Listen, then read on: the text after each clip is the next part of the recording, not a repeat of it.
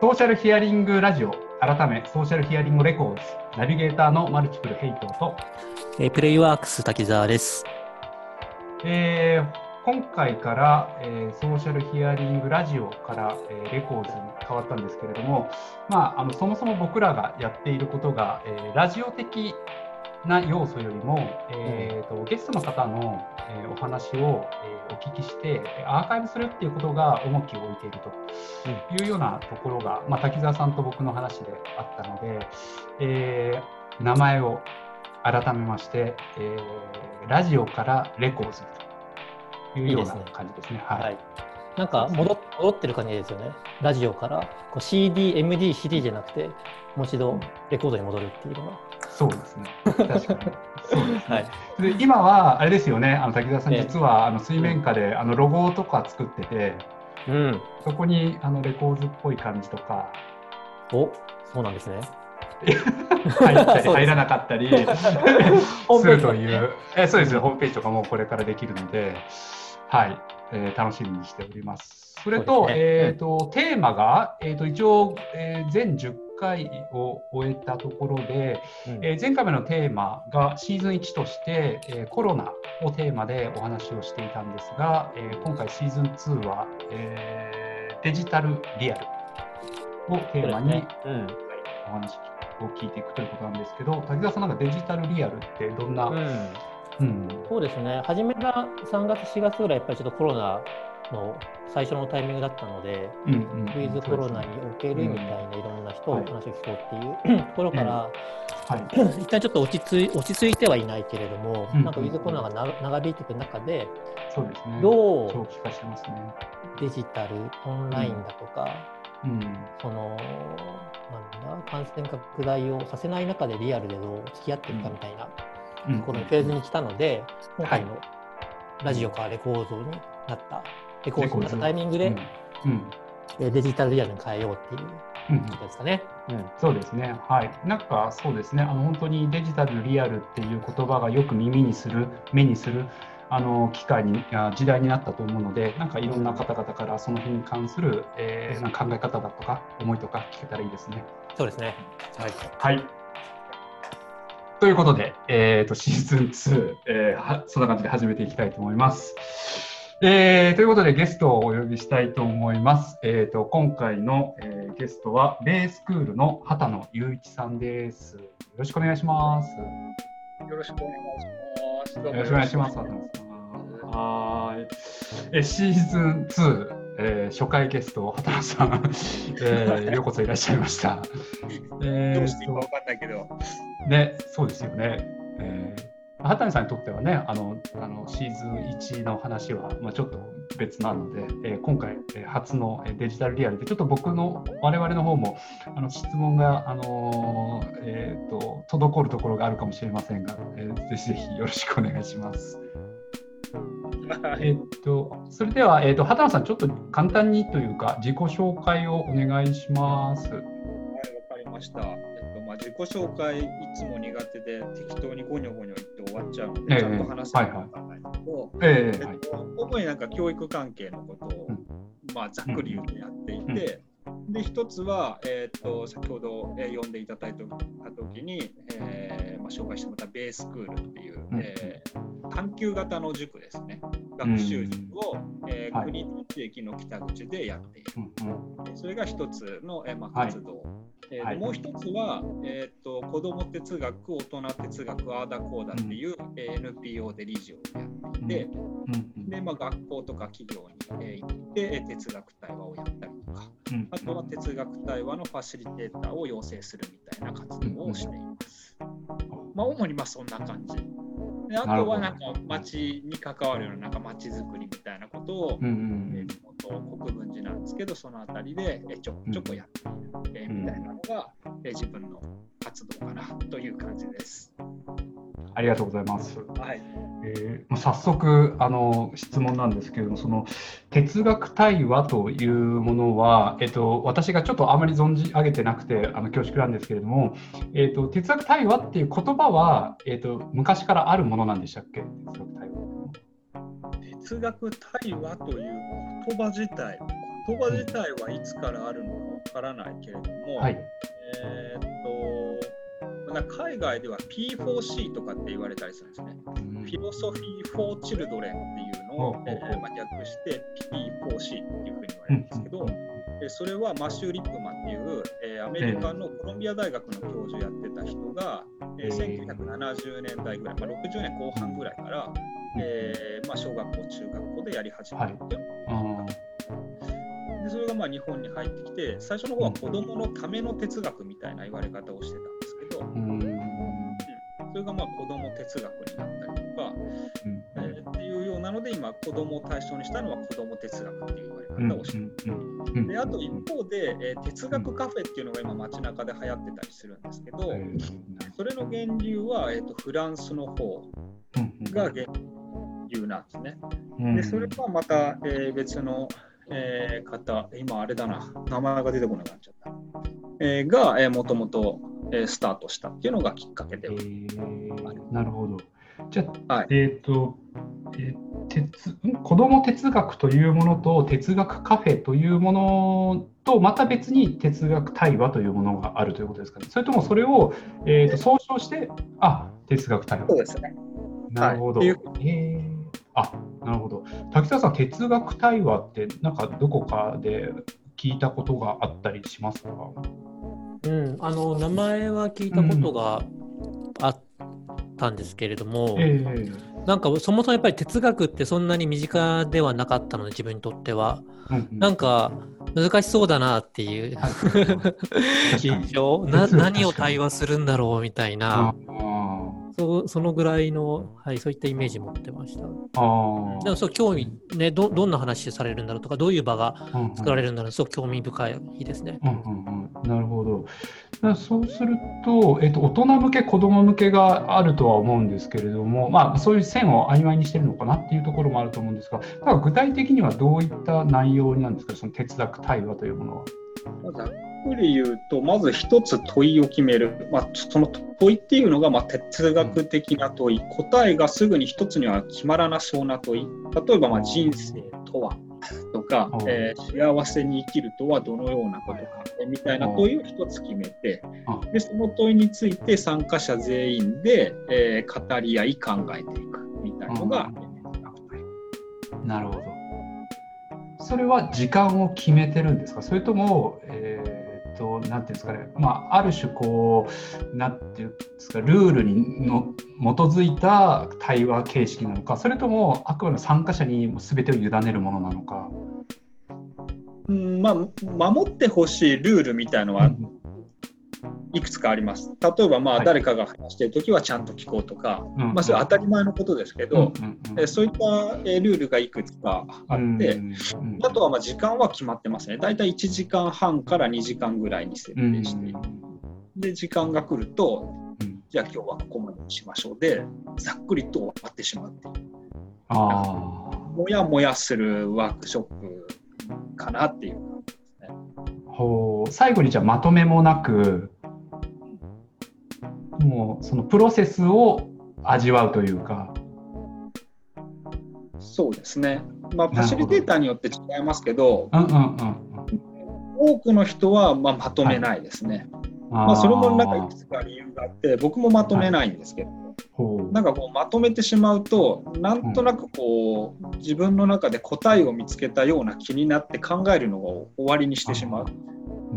ただなんかこう、なんかこう、もやもやしてると、帰りの電車の中とか、家に帰っておど風呂入ってとか、またこう考え始めたりするので、なのでまあ時間が来たらまとめもせずに、うんじゃあ今日はここまでで、もやもやを残して終わりにするっていうような。なるほど。人数って何人ぐらいでやるんですか、対話は？人数は、えーまあ、なんだろうな、適してるのは大体12とか、そのあたりがえー一番やりやすいかなという12人くらい。話ですね。まあ、少なすぎると、うーん、なんとなくこう、共感して終わってしまうみたいなことがあったりとか、で今度逆に多すぎると話が広がりすぎて、なんかあっち行ったりこっち行ったりしてしまうので、まあ、10人ちょっとぐらいが一番やりやすいかなっていうのが実感くある丸くなって話すみたいな感じなんですか？そうですね、車座になってみんなで話す。うんあじゃあ一つの、えー、一つの会話が12人でキャッチボールするっていうイメージなんですかね？ああ、なるほど。なんか、1グループには多いイメージがありますが、いろんな多様な意見があるっていう意味では、そのぐらいなんですかね、10人ちょいっていうのは。うん。うん。だから私は例えば、ね、人生とはとか幸せとはって言われたらちょっと答えが答えというかテーマが大きすぎてなんか話せなくなっちゃう心配があるんですけどなんかそういう人でも大丈夫なものなんですかね参加しても。そうですね大人はやっぱり最初に考え込んで、うん、一言目が出てこないみたいなのはよくありますね。だからそうすると、まあ、問いを少しこちらで変換して投げかけるっていうようなことをしますね。例えば、まあ、幸せとはっていう問いだった時に、最近幸せを感じたのはどのような時ですかみたいな問いにこう変化して投げかけてあげると、なんとなくこう答えやすくなって、温泉にお風呂に入った時幸せを感じた。でそうするとなぜその時に幸せを感じたんですかとかってなってくると、うん、なんかこうみんなが考えやすくなったりしてなんかそんな感じで進めていったなるほど。あそうすると、まあ、あのワークショップワークショップデザインの中でそのプログラムデザインっていう言葉があると思うんですけど要はあのスタートから終わりまでのプログラムを設計してこう帰着しようみたいなことなプログレプログラムデザインとかって言うと思うんですけどそういうものは特に用意せずにあくまでも現場のファシリテーションの、えー、なんか問いとユーザーとの距離感をこうなんか詰めているような調整しているようなそんなイメージなんですかね。そうですね、かなり即効的ですね。その場その場でどう対応するかをこう、うん、考えながらやっていくみたいな。なるほど。どうですか、滝沢さん。あのプログラムデザインが得意な滝沢さん。はい。多分、台湾なので問いがすごく大事なのかなとは思いますし、中でもやっぱ子供がいるってすごくいいなと思っていて、うん、子供の中に大人が混じるとか、うん、子供が対話してるのを大人はただ周りで聞いてるだけだとか、なんかそこら辺ですごく子供の哲学ってなんか、ま、大人にとっての学びが多いような気がしました。うん確かにそうですね。なんか確かに子供はなんか純粋なので、えーね、ハードルとかなさそうなのでいろいろ意見が出てきそうですよね。畑野さんはどっちがやりやすいんですか？僕は圧倒的に子供の方がやりやすいです、ね、ああそうなんだ。あなんか大人の人とこう会話すると、一人一人のこう話す時間がものすごい長くて、要するに何が言いたいのかが僕は全く理解できないまま進んでいっちゃうからファシリテートのしようがなくなってしまう。なるほどね。で逆にこうえでは要するにどういうことですかとかっていうかなんだろうな返しをすると結構嫌がられるかとあったりするので。一回それするとその後結構黙り込んじゃったりその後発言しづらい,、はいはいはい感じになってしまう人がいるので、そのあたり結構難しかったりはしますね。うんなるほどね。畑野さんの中で、うん、あどうぞどうぞ。そうですね。で逆に子どもたちはやっぱ話す文章が短かったりするし、うんやっぱまあ語彙数も少ないのでこう分かりやすい言葉で説明してくれるっていうのは、うん、うん、非常にこうみんなが、うん、なんだろうなみんながこう理解しながら同じこう方向を見て進めていけるっていうのがやりやすさの一つにはあるかな。うん、なるほど。あありがとうございます。畑野さんの中でその哲学対話があのうまくいったというか、うん、そのなんていうんですかねそのまあなんかあのビジネス用語で KPI みたいな言葉があると思うんですけれども 目標指数に達したぜみたいな今日は。なんかそういうこと時ってどういう時なんでしょうか？難しいな、まあ、あらかじめ目標みたいのが立てないっていうのはあって、でただまあ自分がうまくいったなって感じた時は、自分が楽しかったかどうかただそれだけです。ね。なるほどね。楽しかった時っていうのは、うん、まあ、今までなかった視点が自分。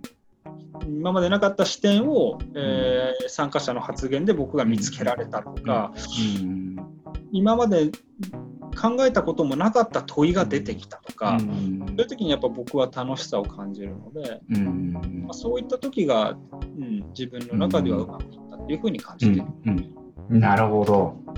面白い。あの滝沢さんあのあの深くうなずいていただいてますけれども、なんか、うん、なんかどう、どう、いやめちゃめちゃ共感で、うん、どうしてもビジネスとか、大人のワークショップって答えを出したがりというか、うん、答えがどれだけどういったアウトプットが出たかで評価されがちなんですけど、今ってそんな答え簡単に出る、出ないじゃないですか。社会が複雑だし、答えも、もしくは答えもないかもしれないっていうのが答え。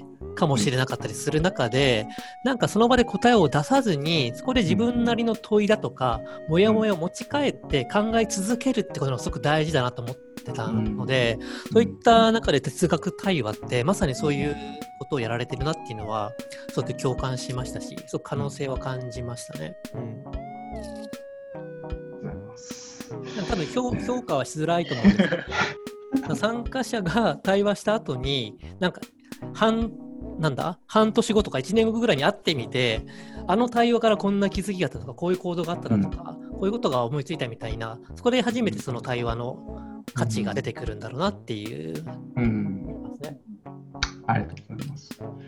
そうですね。ちょっとちょっと話変わりますけどあのソーシャルヒアリングレコーズ11回目ですけれどもあのサブパーソナリティとメインパーソナリティであの分けて順番こで滝沢さんとヘイトがやってるんですけれども今回私がメインで。サブパーソナリティの時滝沢さんほとんど喋らないんですけどこんなに喋る滝沢さんは。初めて見ましたね。いやそうね。ははい。いやいやいいですね。いやそのぐらい、うん、テーマがいいということですね、なるほどなるほど。ありがとうございます でなるほど哲学対話。はいちょっと大人向けのぜひ参加してみたいです。なんか個人的には子供と一緒に大人が参加できるようなのがあったらすごいその新しい刺激を受けそうで面白そうかなって思いました。そうですね、うん、今週やるんですけどね。あそうなんだ。そう今週の日曜日にそれこそ国分寺で。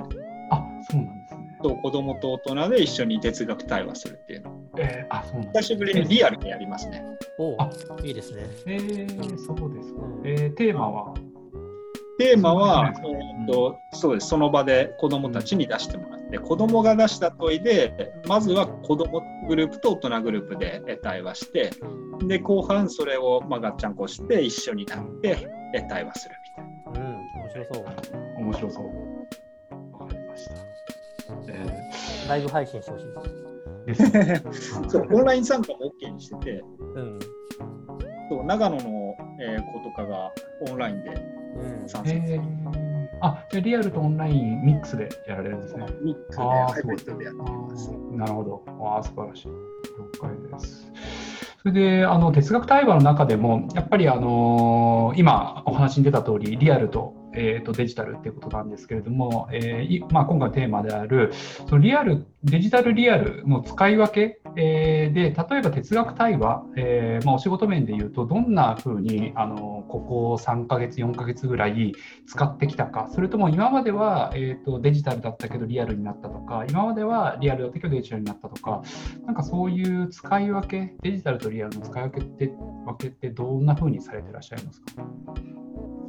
なんだろう、まあ、哲学対話やるときに僕から主催してやるわけではなくて、まあ、クライアントの方にお願いされてすることが多いので、まあ、向こうがコロナをどう考えてるのかみたいなところで変わってくるのは大きなところですね。ただまあ個人で、えー、やるにしても、まあ、今後分けていきたいなと思うのは、はい、うんまあ今回オンラインでやってみてやっぱ面白いのは、えー、距離にとらわれないっていうのがまず一つ面白かった一致ですね、うん、そうですね、えーとまあ、沖縄沖縄からは参加しなかった福岡の方、えー、愛知の大阪の方、うん、えー、が、まあ、東京の子とか東北の子と、まあ、一緒にこう対話するみたいなのはやっぱり面白かったですね。で、大人とやっぱ割と、なんだろうな、普段からの移動距離が結構大きかったりするんで、大人だとその変化は見られなかったりするんだけど、子供って急に画面に映ってる子が関西弁で喋り出したり、面白くな るほど、ね、なんかそういう点でもものすごい面白くて。ああ。なのでね、なんかそういう面白さがあったので、なんかそれを踏まえて、なんか、はい、うん、哲学対話やっていけたらいいかなっていうのは。ああとね、あれですね、哲学対話、オンラインの子供たちが集中する。へえー。うん。どうしてもこう画面見てないと、話に入っていけなかったりするので、みんな画面の前にしっかり座って話聞くんですよね。なので、オンラインの方が子どもたちはしっかり話を聞いてるなっていうのが、一番の気づき。ただ子どもたちにオンラインとリアルどっちの哲学対話が楽しいとか、はいはい、とみんなリアルって言うんですよ。あ YouTube で言うとオンラインのはずなんだけど、楽しさだとリアル。だから僕らが求めてるものと彼らが求めてるもの、微妙に違いがあるんだろうっていうのが感じたところですね。なるほどね。あとはまあなんか求めてるところが違うのか、僕らは言葉からしか拾ってないけれども、うん、彼はもっと細かい、まあ、手の動きとかなんとなくその子がまとってる空気感とかっていうところからも何かを読み取ってるのかもしれないなとか、うん、まあ、そのあたりまだよくわからないですけれども、うんうん、なんかそういうのもあるのかもしれないというふうに感じてなるほど。畑野さんはリアルとデジタルどっちが哲学対話やりやすいですか？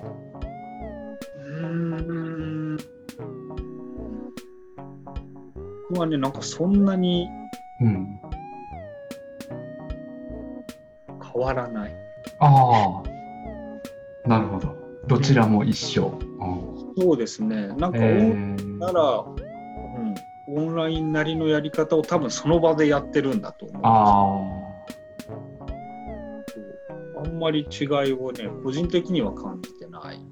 なるほど、ね。うん子どもたちがリアルを楽しいと言ってるのは、やっぱりその画面以外の情報に楽しさがあるんですかね。何なんですかね、そのなぜリアルの方が楽しいというのか。どこわかんないですね。多分でも、オンラインだと、どうしてもこう、うん、話せない時間が長くなってしまうっていうのはあるような気が。うん。えーとまあ、哲学対話のルールで、まあ、誰かが話しているときはしっかり聞こうとか、まあ、話している人が1人になるようなルール作りみたいのはしてるけれども、それでもやっぱ誰かが話しているときにちょっとこう、えー、ちゃちゃをみたいなことは起きてまあ、そういうのができないっていう点で、ちょっと面白さを感じない感じてないのがあるのかなっていう。うん。確,、うん、確かにオンラインの会話ってこうキャッチボールの順番をやっぱりすごい気にしますよねみんな、うん、その感じなのかな。これはあるかも。あとあれですね、うん、えー、っとねある回でおとお母さんが近くで見てて泣き出しちゃうことがあってオンラインでやった時のその周りの環境っていうのは子供たちかなり大きいんだろうなましたね。なんか実際のリアルのワークショップだと、まあ、お父さん、お母さん、保護者は入れなかったりするので、子どもたちと僕の空間になるはずなんですけど、オンラインだと、うん、なんか画面上でワークショップをやってるんだけれども、うんうん、一方で画面の向こう側にお母さんが立ってるとかで発言しなさいみたいなの多分やってると思うんですよね。なんかそういう、辛さも彼らにはあったりするのかなっていうのはやってああ確かに。確かにそうですよね。オンラインはその場その場が皆さん全員違う環境なのでね。あ、環境に依存する感じはありますよ。あ滝沢さん、ワークショップをオンラインでされてて、なんか、はい、あの共共感する悩みとか、うん、うん、とかってありましたか？自分は基本的にはワークショップはリアルでやる、対面でやるものだと思ってたので、結構抵抗はあったんですよ、オンラインでやる中で。うんで一番最初にオンラインでいろいろ試してる中で感じたのは、うん、やっぱり参加して入れてる方参加者の情報が圧倒的に少なくて、うん、あのそれがすごい怖かったんですね。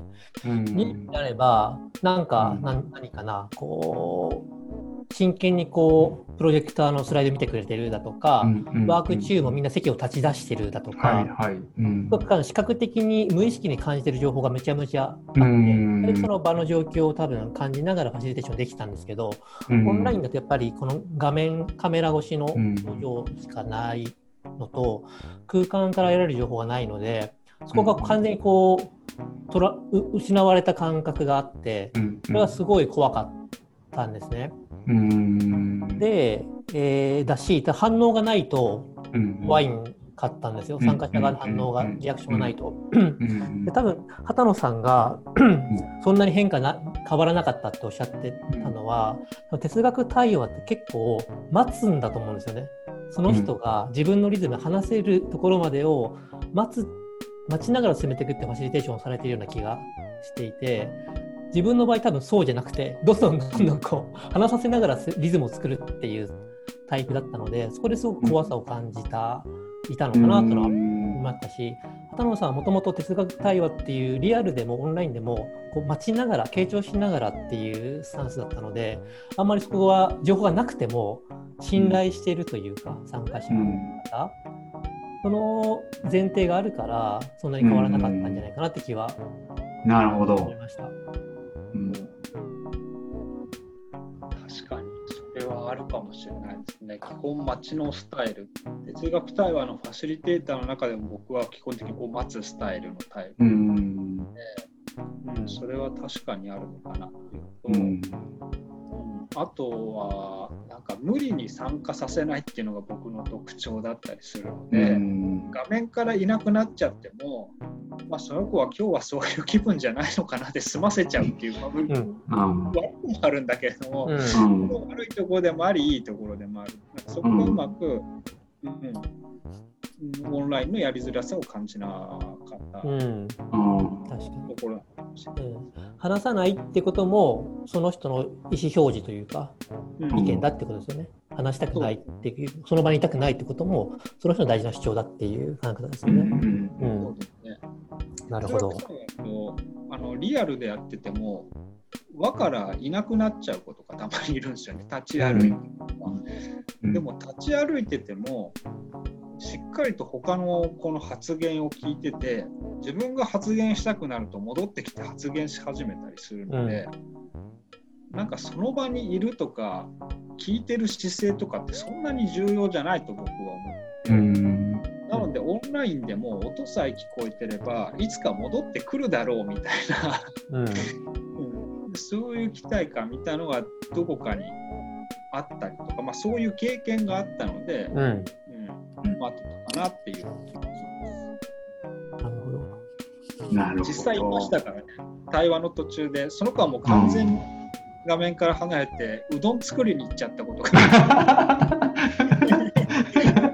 うどんを持って戻ってくるみたいな。面白い。なるほどね。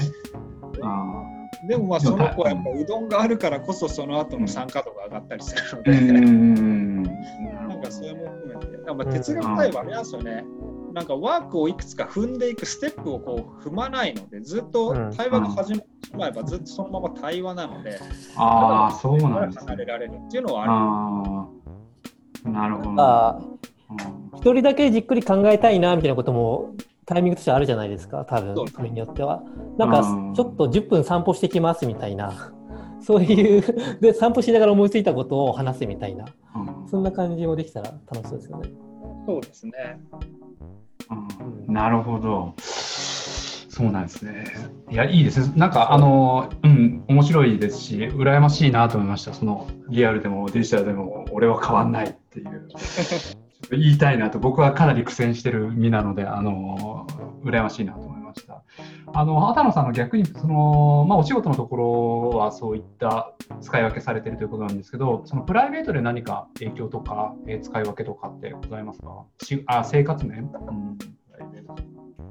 特になかったかな、うん、まあ飲みに行けなかった時に友達たちの使い。方してたりとか、うん、あとはあれかなヘイトにも参加してもらったけれども、はい、あのお風呂で Zoom つないでなんか銭湯気分を家の風呂で味わうみたいな、はい。はい、オンライン銭湯みたいな。はい。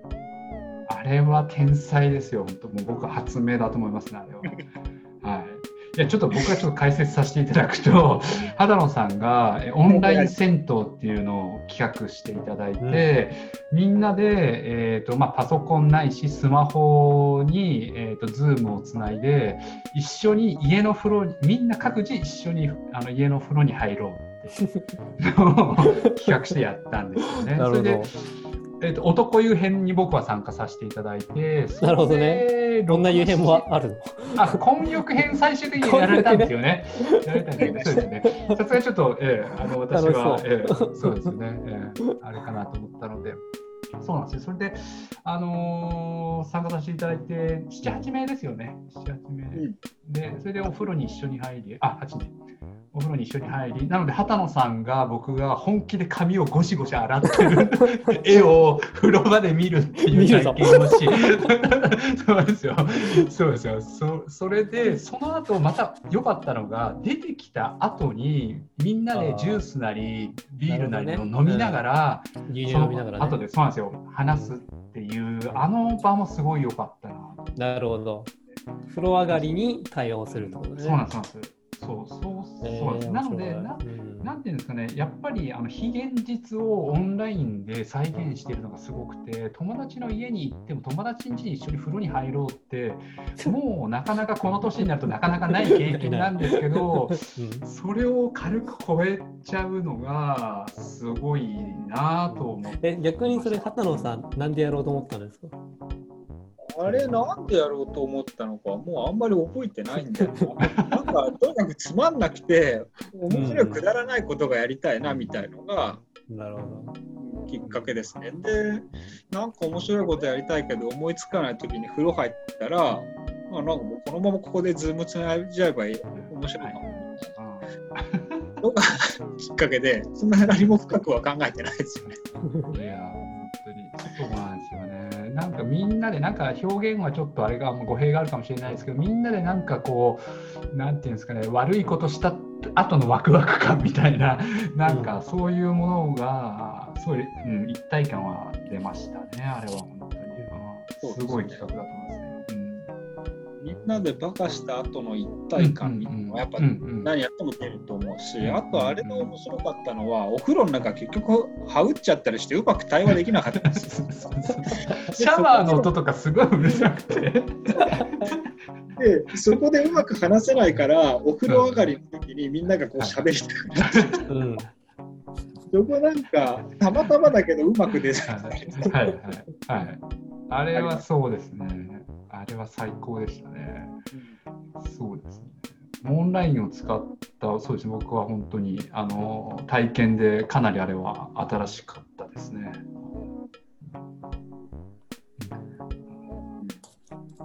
というような活動もされていると。いうことで、えー、まあ、そうそれでそうですね、えーと、今、そのデジタル、リアル使い方、えー、これはデジタルがリアルだとかっていうふうにいろいろ皆さん試行錯誤されてる中だと思うんですけれども、えー、畑野さんがなんかそのデジタルリアルになんか思うことといいますか、えーと、もっとこうなればいいなとか、もしくはもっとこういう使い方が可能性あるんじゃないかとか、なんかそういったことがありましたら。教えてください。ですね、なんか学校なんかもみんな毎日行かなきゃいいじゃんとかっていうのも。はあお。面白い、うん、だってどうせ行ってもただ話聞いてるだけなら、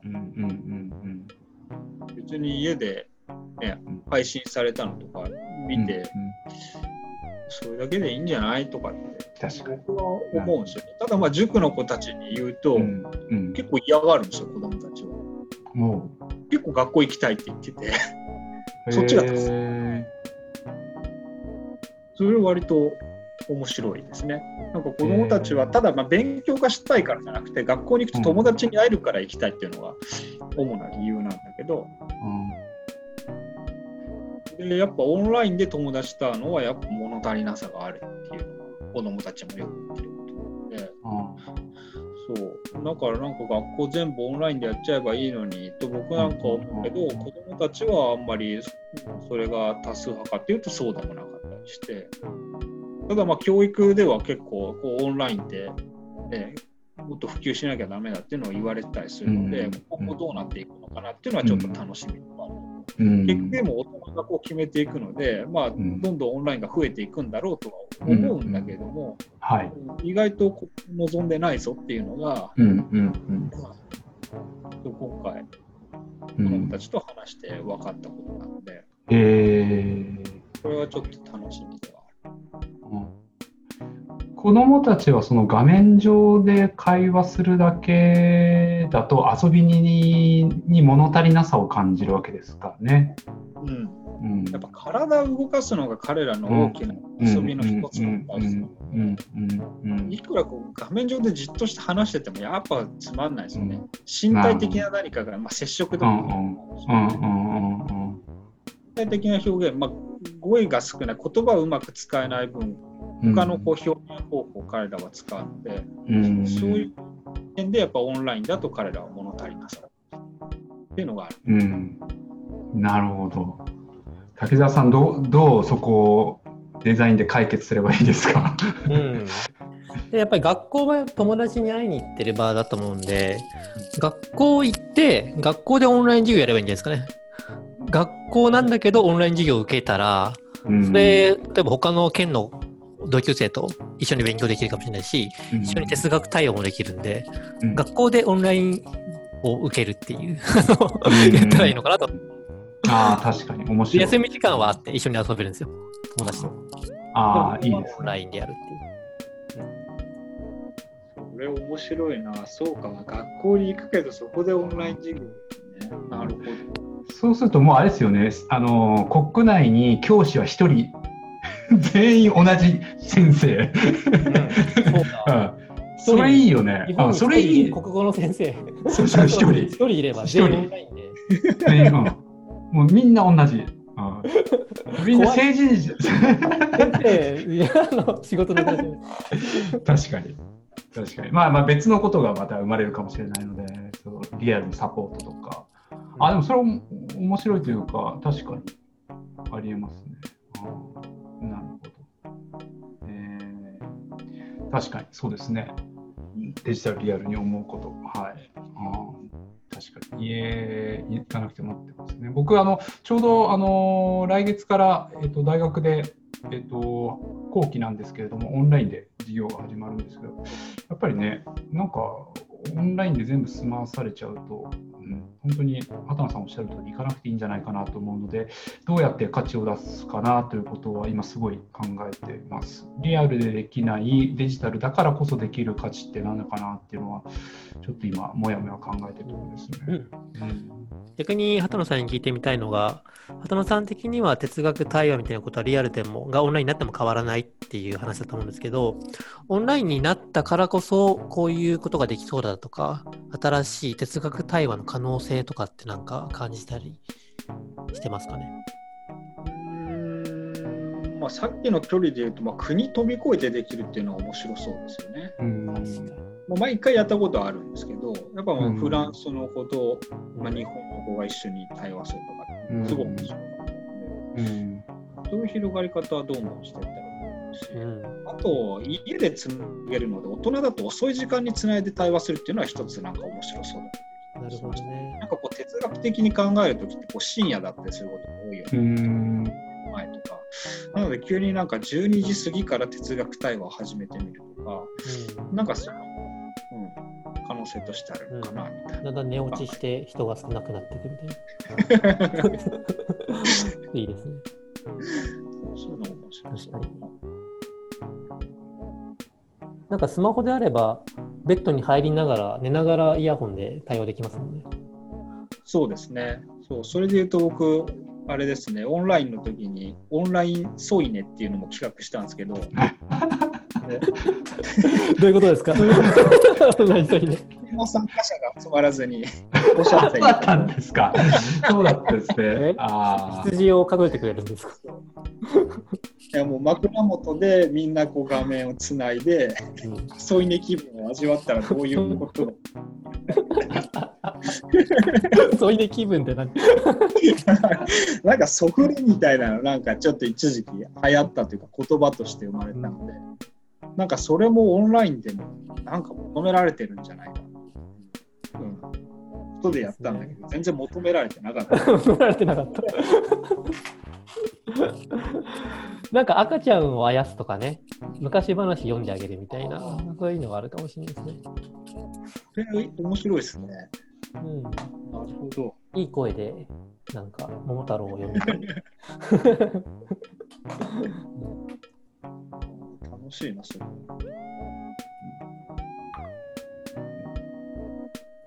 うん。オンライン。いや、でも本当、畑野さんにはなんか、あのいろいろ期待してしまいますね。新しい、えー、接続、人と人との接続方法をなんか打ち出していただけると。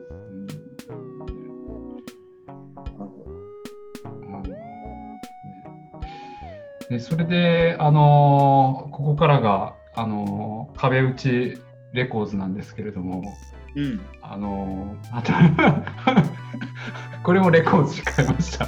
壁打ちレコーズ。すご悪い、なんか、壁打ちレコーズ。壁打ちレコーズ。壁打ちコーナー。壁打ちコーナー、はい、壁打ちコーナーで、えーと、畑野さんが日々、えー、悩まれていることであったり、えーと、何か今考えてらっしゃることを、えー、プランナー滝沢、えー、ヘイトに、えー、なんかぶつけていただいて壁打ちしていただければというコーナーでございます。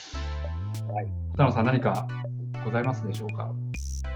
えっとね、今ちょっと新しいプロジェクトをちょっと始めようかって、まあ、ちょっと始まりかけていて、うんまあ、どんなものかっていうと、えー、はい、国分寺で面白い物件を見つけたんですよ。物件もともと会社の寮だったところなんですけど、うん。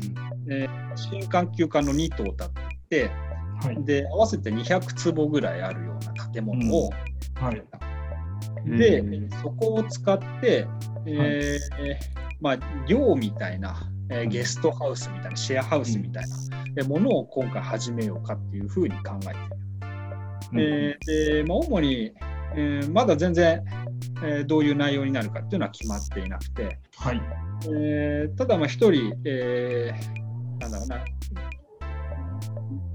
プロジェクトのチームメンバーで、えーまあ、先頭に立って進めてくれているのが、えっと、国分寺とか、まあ、西国分寺でカフェやってる、えっと、くるみどコーヒーとか、えー、くるみどの、えっと、影山さんとか。はい。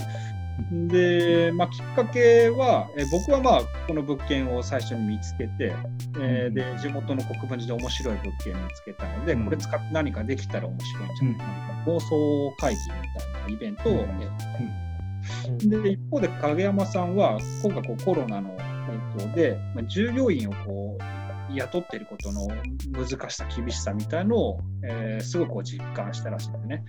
でこれがどうしても続いていくと社員のこう給料を下げなきゃいけないとか。でまあなんかそういう問題が起きてくるんじゃないか、まあ、そういった時になんかこう安く住める場所を提供できたらいいんじゃないかもともと影山さんこうなんだろうな暮らしにかかるえー、お金をこう半分にできたらみんながこうもっと幸せに暮らせるんじゃないかということで,、でまあ、家賃とか食費を、まあ、半分ぐらいにみんなが暮らせる、なる場を作れたら面白いっていう話をしたときに、えー、そこに参加していた話を聞いた人が、えー、こういう物件あるよみたいな。うん、で、えー、そのもともと寮として使われてたその2棟の物件に紹介したと。で、畑野もそういうイベントだったので、じゃあ一緒に何かやりましょうっていうので、今回そういうプロジェクトが始まったのね。うん、で、そこの、えー、建物がとにかく面白くて、まず部屋数が全部で22部屋ある。量ですよね、そうですよね。でっかい食堂もついている。ああ、すごい。で、中には、えー、大きなキッチンがあって、はい、で、お風呂も、えー、大きな大浴場みたいなのがある。あでトイレもあるし屋上も使える、うん、で庭は畑もできるみたいな。ああすごい。そう。でなんかそこを使ってどんな面白いことができるんだろうみたいのが個人的な悩みなんだけれども、うん、そうね。その絵を見せられないからなかなか2人にも相談しづらいんだが、うん、うん、なんかそう大きい建物を使ってそうな難しいな。悩みね。えーまあ、そういう大きな建物を使って人が住みつつ、うんえー、ただ町の人にもそこに入ってきてほしい。うんえー、なのでうんなんだろうな住みながら町に開く。見開き的なことそうですね。うんえー、時になんて言ったらいいんだよな。えー、そうね。いや、これどう、どう、どういう問いがいいんだろうな。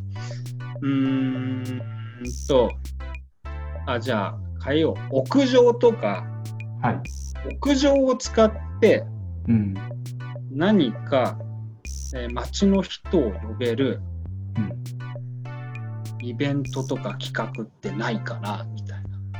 うん屋上を使って町の人を呼べる企画。企画。なるほど。地域住民ですね、町の人というのは。そうですね、地域住民。はい。はい。はい。じゃあ、シンキングタイム。何も思いつかないな。なるほど。町の人を呼べる何階建てでしたっけ、それちなみに？えっと、2階建てですね。ああ、じゃあ屋上。3階みたいなことああ、3階なんですね。じゃあ、あんまり高くないのか。そうですね。ああ、なるほどね。屋上を使って、まあ、あれですね、あの産地とかはマルシェとかややられてましたよね。お店を出して。う、ね、ん、まあ、そういうのはまあ人は集まりますよね。それ駅は近いんでしたっけ？あ、駅か関係ないですか？まあ、でも国分寺駅からは14、うん、5分かな。ああ、なるほど、なるほど。うん、まあでも地域の方だったらね、自転車とかで来れる、ね、歩きで来れるので。うん、そうですね。それで、なるほどね。それが定期開催して継続的に来ていただく必要があるんですか？それともなんか年に1回やってわって人を集めるようなイメージ？なんか定期的にできる方がいい。ああ、なるほど。毎回同じメンバーにはならなくてもいいです。あが入れ替わりながらも定期的に。はいはいはいはい、あ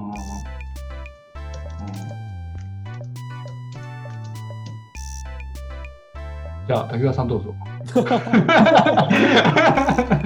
何も浮かんでないけどね。うん、そうですね。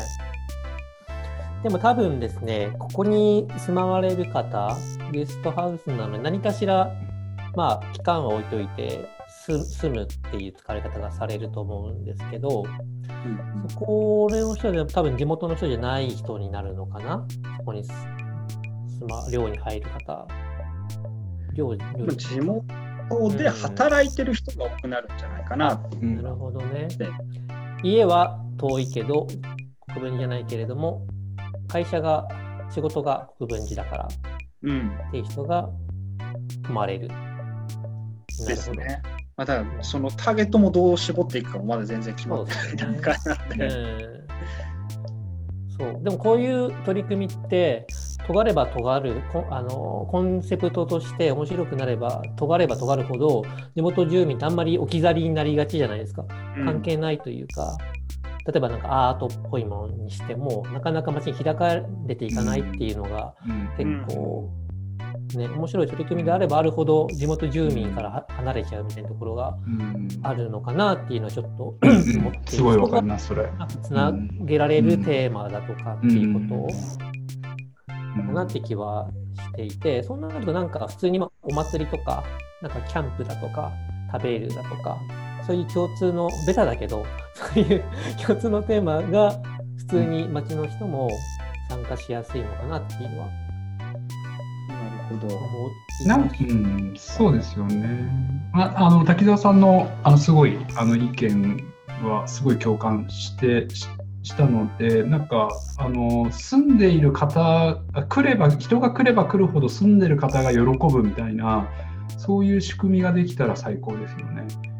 例えば来れば来るほど汚れると思いきや逆で綺麗になるとかあ、建物だったり周辺環境だったりがなんかなんかなので何をやるというよりあ何をやるっていうのは多分人が集まる面白そうなネタ考えれば来ると思うんですけどそれよりも共存したなんかそういった人が来れば来るたびに、うん、なんだろうね。綺麗になるとかもう逆の感染者リスクが下がるとか人が来れば来るほどとかなんかそういうような家賃が安くなるとか わかんないですけど。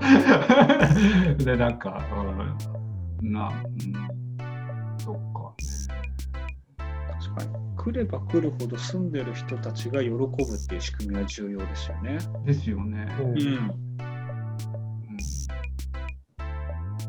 これ今画面共有とかしても大丈夫なのかな？あ、えっ、ー、と、はい。えっ、ー、と、ちょっと待ってね。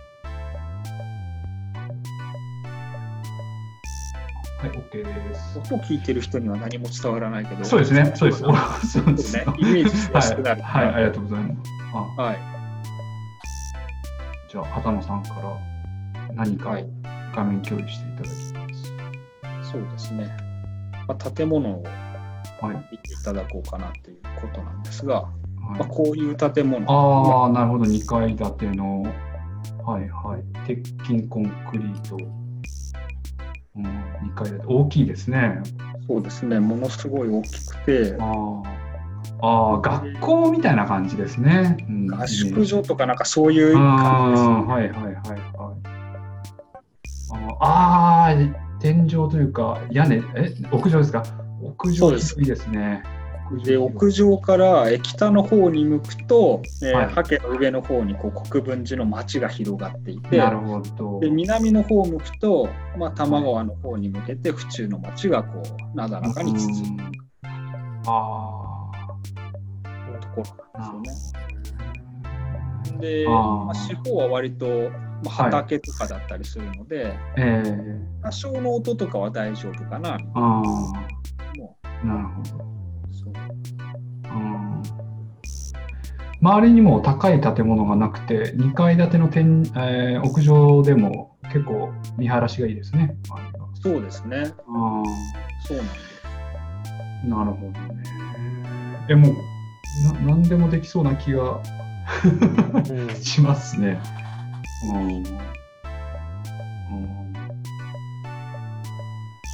なかなか広い屋上が使える場所ってないなと思って、はいはいはい、でまあ屋上を生かして何かできたらいいなとは思いつつも、ただ屋上に行く時には住民も住んでる、まあ、使う階段を通るとか、はいはい、そういう問題があったりもするので、そうですよね。それとさっきのヘイトの視点っていうのはかなり重要なところだなと。なんか個人的には、何にもこう思いつかなくて、はい、なんだろう自分が日焼けするのが好きなので 日焼けスペースに使いたいなとか、はいはいはい、まあ、日焼けした後にお風呂にも入れるし、はいはいはい、なんかそういうのも面白いかなとかあとはこう大人になると雨に濡れることをものすごい嫌がってるような気がしていて、はいはい、でもなん。かこうもう一回こう雨に濡れるってどういう感覚なんだっけっていうのを味わうために、雨の日に服を着て屋上でただ雨に打たれるだけのイベントとか、なるほどね。またポシャりそうだけど、なんかそういうのもできたら面白い。はいはいはいはい。ああ、確かに。なんかそこの何でもできちゃうところがすごく価値だと思ったので、国分寺に住まわれてる方になんかアンケートというか、募集しちゃって、そこから実どんどん実現しますみたいなのでもいい気がしてて、勝手にポスティングするんですよ、チラシを。アイディア募集で、みたいな、ポスティングしちゃって、で、その中の応募来たものから、なんか実現できるものを期間区切ってやっていくみたいな、なんか無理やり巻き込んじゃうみたいな、のやり方もあるかなと思っていて、多分募集したらこういうことやってみたいって出てくると思うんで、それを実現しますみたいな屋上でっていう。うん、なん。か考えずに住民の方に考えてもらって、うん、実現するとこをサポートする場と、うん、というか、うん、プロジェクトになるみたいのはあるかもしれないです。うん、そうですよね。こっちが用意しすぎると、結局、近隣の人たちは受け身になっちゃうので、うん、スティングしながらその人たちの意見を実現することでうまく巻き込ん。でいくみたいな。そうそうそう。うん、はあはあはあ。うん、ななんか、あのー、地域住民を増やそうっていうコンセプトを持ってくるとすると、あのー、あの建物全体がラブワゴン形式になってて、あのそこで恋人たちが、えーと、結婚をするのかしないのかみたいな。それもテラスハウスえそれはね、あんまり。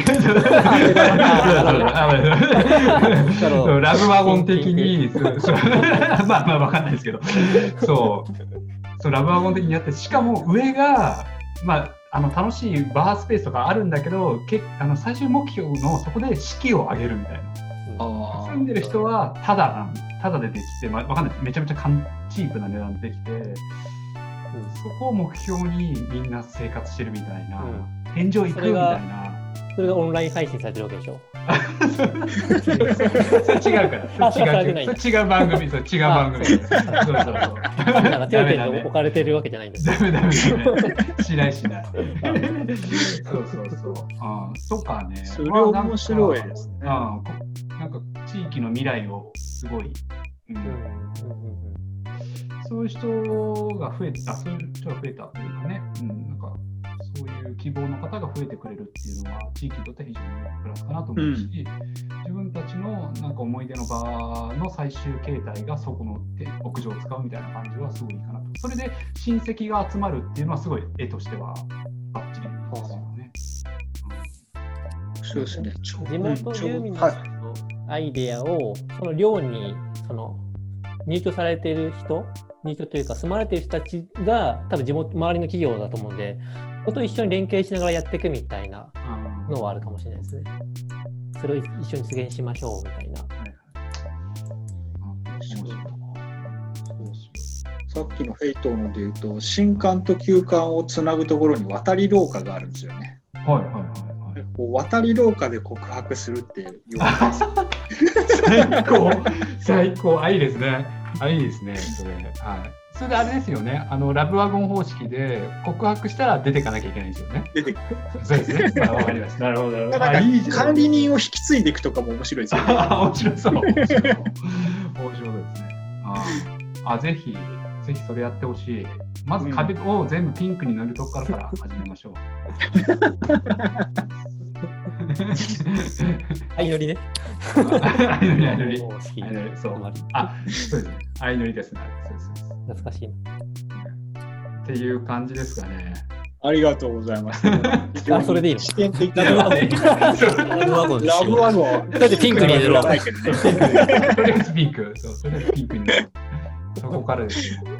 ピンクに塗ったらなんかもうラブホ感が出そうでややばいな。完全にラブホですね。そうですね。はい、そんな感じで。そん大丈夫そうですかね？大丈夫そうというか なんか、えーえー、なんか触発になりましたかね？いやでもその地域住民をどう巻き込んでいくかとか、そうですね。あとは住んでる人たちがにとってもプラスになるような使い方をしなきゃいけないっていうのは、うん、確かにそれはもう絶対に必要な視点なので、うん、そうですね。そこしっかりと頭に入れながらいろいろ考えていけたらなとは思いました。ありがとうございます。そう言っていただけると、はい、僕も大満足です。また個人的に相談に乗るかもしれない。あ、全然、全然、いつでも、えいつでもご連絡ください。なんかもし哲学対話で使うとしたら、22部屋に問いが全部違って、対話してる内容がどんどん壁に書かれていくだとか、なるほど。があったら、面白そうですね。確かに。面白いな。とか、対話してる内容を常に録録音してて聞けるだとか、再生されてるだとか。オンラインでね。オンラインでね。オンラインで。22個問いが用意されてて、1日ごとに部屋を移っていくけど、何か記していかなきゃいけないみたいな。そうそうそう。痕跡があって、うん、そこからまた対応が深まるみたいな。うん、そうですね。いいな。楽しい。うん、そういうのもできたらいいですね。そうですね。なんかお二人にもなんか多分、まあ、すぐに埋まることないので、しばらくはこうゲストハウス的に宿泊しながらの使い方も多分できると思うので、うん、なんか泊まりながらのワークショップみたいのも、うん、ああ、面白そう。やりたい。ああ、面白そう。やりたいやりたい、なかなか近場でそういう使い方できるところがなかったりすると。うん。うんいいですね。なんか使ってもらえると嬉しいな。いいですね。ぜひぜひぜひ。えー、あよろしくちょっと畑野さん、えー、あとちょっと後でまた連絡取りましょう。えー、ありがとうございます。じゃあ、あえーと、そんなこんなで、えー、畑野さん、じゃあ最後、あのシーズン1から続くこれはあの問いなんですけれども、えーまあ、デジタル、リアル、えー、いろいろ、えー、出てきている中で、この先10年が、えー、我々の環境というか、住む世界がどうなっているのかっていう、片野さんなりのお考えを最後聞かせていただけると嬉しいです。えー、超難しいですね。10年、はい、10年後のデジタルがどうなってるかが予想つかないですからね。ですよね。今のデジタル環境と10年後ってもだいぶ違うと思うので、うん予想もできないよな、うん、だって今のズームこの形が10年後残ってる方絶対残ってないと思うんですよね、なんかかなり進化した形になってるので、うん、わかんないな、10年後、あ、問い何でしたっけ？えー、この先の10年デジタルリアルっていうテーマで、まあ、デジタルリアルがどうなってるのか、どのような変化になってるのか、それともまあこのまま変わってないのか、どうなってるのかは分からないけども、多分進化のスピードがものすごく早くこうどんどん進化していくので、えー、乗り遅れないようにしがみついていこうと個人的には思っている。なるほど、素晴らしい。うんですね。もともとデジタル苦手なんですね。僕はそうパソコン買ったのも2、3年前ぐらいで、そう僕は大学の卒論も全部スマホで打ったぐらい。おお、デジタルじゃないですか。デジタルで今デジタル。むしろデジタル。最先むしろ最先端。最先端だと思いますよ。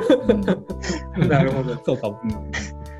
まあまあそこ疎いので、そう本当に今回もそうですね、ズームなんか、最初やっぱ経営したってか、できない、できないっていう風な感じだったけど、まあ、使ってみたら面白いことどんどんできたので、なんかそこ自分で閉ざさないようにするっていうのはやっぱ重要だったなと思うので、でまた多分、今の小学生、まあ、中学生とかもそうだけれども、今回コロナの、えー、時期に、まあ、ズームつないだりとかっていう結構多かったっていうので、まあ、そういう子たちは多分、うんしがみつくっていうよりももっとはなんか駆け抜けていくようにそういうものを掴んでいくと思うので、うん。まあ、僕は日々子どもたちと接してるので、まあ、僕が彼らに教わりながら一緒に面白いものを作っていけたらいいかなとは思っています。なるほどね。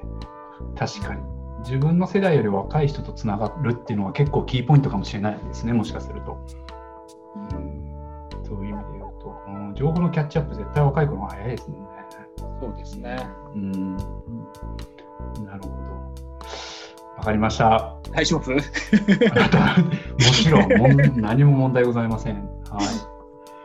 えー、ということで、えーと、今日は、えー、ゲストに、えー、ベイスクール、えー、ベイスクールの畑野雄一さんにお越しいただきました。本日はありがとうございました。はい、ありがとうございました。